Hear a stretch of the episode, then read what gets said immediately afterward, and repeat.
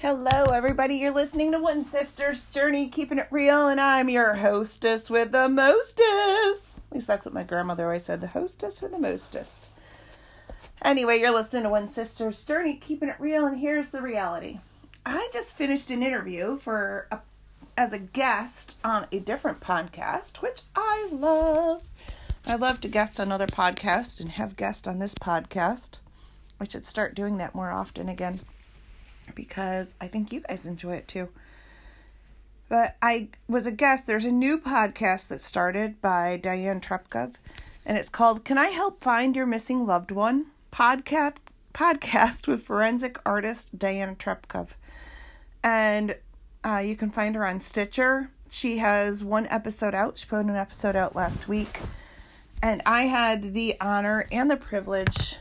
Um, she interviewed me to share my sister's case and kidnapping. And it was a no brainer when she asked. I said, Of course I would. I said, Oh my gosh, thank you for thinking of me and thinking of Heidi. Diana did an age progression for my sister for Heidi in 2013, and she did her to age 38. And when my mom saw the age progression, my mom's first words were, That's my girl. And you know, Diana's changing and encouraging families of the missing through the gift and the talent she has through forensic artistry and science. And that she started this podcast. I cannot wait to uh, add that to my updates and listen every day because she is so artistically talented and so we did the interview today and we started her conversation. And I just felt like I've known her forever. I mean, part of that, we did start communicating via Facebook, email, probably in 2012, 2013 is when she did the um, age progression of my sister. But so, yeah, it's been seven years of email communication, yet you know, some people say you can't connect virtually. I would disagree because some people that inspire me the most, I've never met physically. I've only met them virtually. And Diana called, and we just jumped right into uh, the podcast interview for her podcast today. And it was just such a nice conversation. And um, yeah, if if you're looking for it, it's Can I Help Find Your Missing Loved One? That's the name of her podcast. It's on Stitcher. It's on a couple other ones. I'll look those up for you. And uh, the little bio for her podcast Can I Help Find Your Missing Loved One? As a leading forensic artist for the last 15 years, Diana Trepkov has witnessed firsthand the pain and suffering of families who have loved ones who have gone missing. She has one goal in mind, and that is to give families hope and to locate their missing loved one. Please join Diana and her special guest as they discuss the details of people who have gone missing and who they were before they disappeared. Diana's mission is to honor them and bring forth the true story of what really happened. Her dream is that all missing persons will be found. The intent of this podcast, Can I Help Find Your Missing Loved One, is exactly that to find them. And Diana's heart is as big and wonderful as her talent to create age progressions. So, yeah, I just did that interview with her and I teared up. I got emotional. I did not puddle, as I call my um, crying fits. um, which she said, you know, if you cry, it's okay. You are human. And I'm like, I know. And I talked about how my mom is like this rock. She was a rock.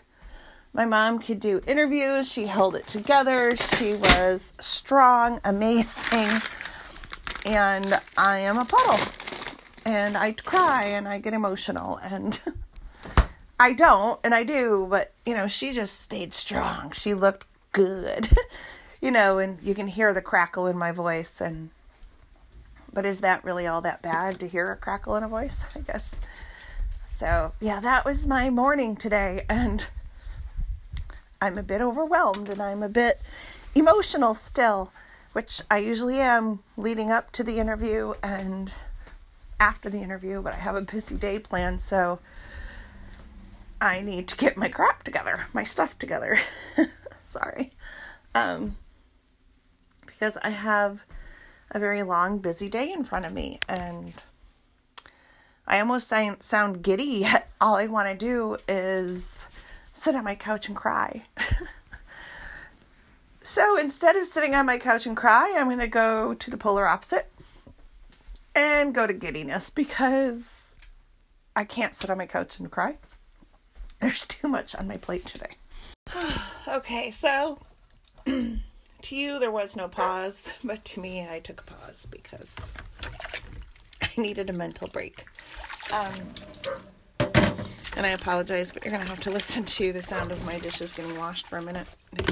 Like I said, I have to. Um, I volunteer at our local food pantry. If you're looking for a way that you can give back and really help local food pantries are in need.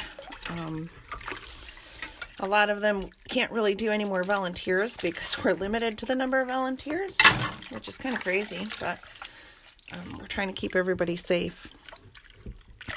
But at the same time, there's we have a delivery truck coming today. It's probably already there. I probably came early because I couldn't be there. But um, so that's where I'm off to. I'll be there 12 to 7 probably 7.30 but as you uh, go about your day to day and you know you're you're thinking about like how times are changing and things are happening and if you're finding more time on your hands i'd encourage you to check out diana's podcast. Um, once i know when mine is aired i do know that i'll be sharing it and maybe I'll invite Diana to be on our my podcast because that would be kind of fun. Um, and she recorded the podcast differently than I have, and I'm interested to uh, explore that a little bit more and see. Because I mean, that went off without a hitch, and I've recorded and interviewed people, and it, it, it's worked the last time the way I was doing it, but this one with Diana was so smooth and easy. And I'm thinking, oh, all right, I got to figure this out so I can see how I can do that. That was awesome. So we talked about um, who Heidi was, uh, her kidnapping, but mostly on, you know, who Heidi is and uh, you know, messages to other families that may be missing a loved one, encouraging words. It was a very uplifting experience, um, emotionally draining all at the same time.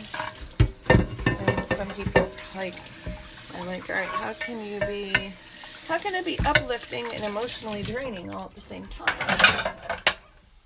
And I just can't put that into words for you. I just that's what it is. It's empowering, exciting, draining. and I miss my sister. I miss my mom. And that's what these interviews do. They they tug right at my heart and I miss my mom and I I miss my sister, and Diana was so sweet, and she's like, you know, so encouraging, and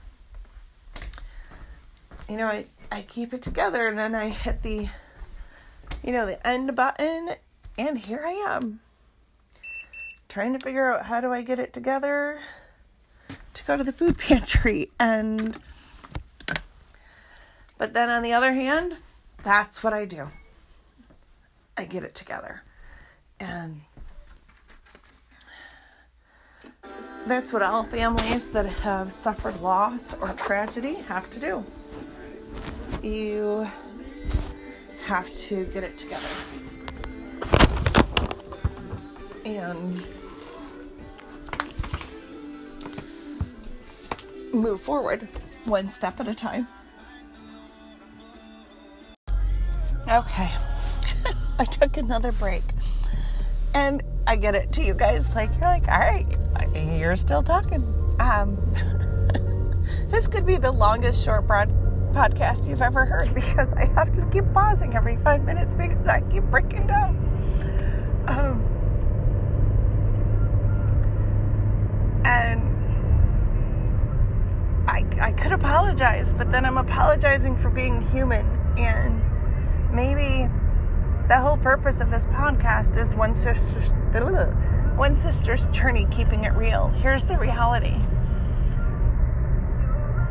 one interview, one 30 minute interview, can drain all the energy, all the gumption strength a person has in them. And there's nothing you can do about it. Oh, okay, so that one was not even two minutes. Yeah. Oh my gosh. Um,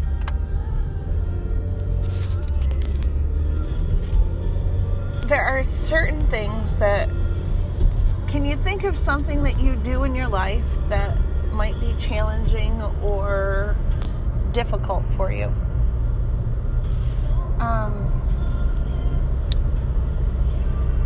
to do interviews and talk about a tragic loss of years past and then move forward through 26 years. You have to delve deep within, um, rewind to before the tragedy, share about my wonderful, amazing sister and who she was, and then share the day the most horrific day in her life, the day she disappeared and lost her life. Then into the years, months, decades afterwards. And you know, there was like things that I realized that I hadn't realized. And that happens, it seems like, with all of my interviews. And then sometimes I wonder, am I just realizing the same stuff? And do I just compartmentalize and forget the things that really hurt, that draw me to this place where I just want to puddle and cry and stay home? I spent a decade hiding from the world and hiding from the pain and I don't want to hide anymore. And that's why I podcast. That's why I blog. That's why I speak. Is I want others to know it's okay to have joy. It's okay to laugh. It's okay to celebrate. And not only is it okay, we have to do these things. Our loved ones suffered horrific, terrible things. They've suffered loss. They've suffered death. Would they want you to be living in a death state? I don't think so. Our loved ones would want us to remember them and honor them and love them while we live. And I'm reminded, my grandmother always said, I'd be like, I'm dying. I can't do it anymore, Grandma. I've always been the teary one and moody one. And she said, then go in the living room. And I'm like, what? If you feel like you're dying, go to the living room. Get it? Living.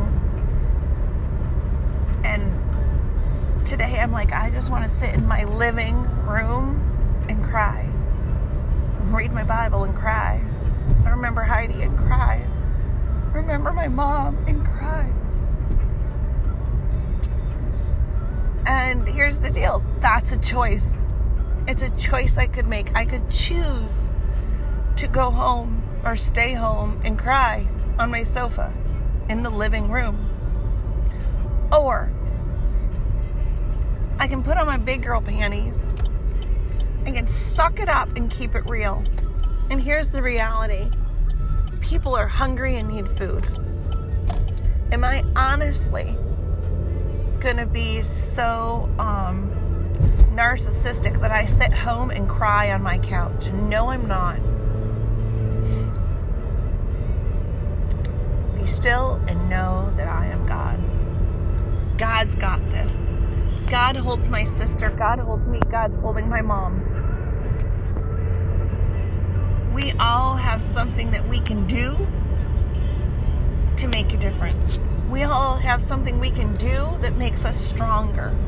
We all have something we can do and be that is more than the trauma, the loss, the disease, the hurt, the pain that we resonate with.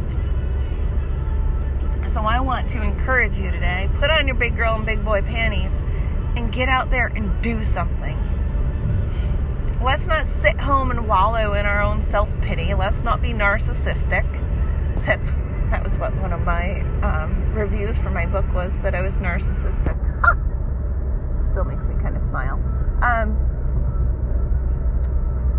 and I don't think it's narcissistic. I think it's honest. It's real and people need to know that we are real, we are humans. And some days it's okay to sit home on the couch and puddle. Other days, we need to get over it, get over ourselves, and go out and put others first. And I'm not saying that I probably won't go home. My dad's making supper tonight, by the way, so I'll stop at my dad's and get dinner. And then I'm going to go home and I'll probably cry again. Because there's something about, especially with cases when it involves a missing person, every day is a journey all in itself. And even when a missing person is recovered, there is no closure. And there's one thing you can learn from this podcast there's no such thing as closure when it comes to a missing person's case. If your loved one is recovered, they are recovered so mentally, physically, and spiritually damaged, they are not the same person. And you're on a new normal. If your love, missing loved one is discovered, which means they're deceased, you don't go back to the way things were either, and you have a new normal. If they are never recovered or discovered in your time on earth, that's a journey all on its own. And some days are harder, some days are easier, and some days just suck. Okay?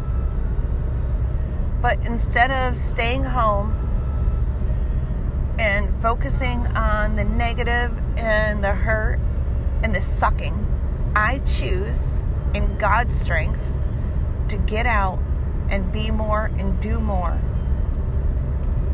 how do we model to others that God's a good God? How do we model to others that our faith is strong?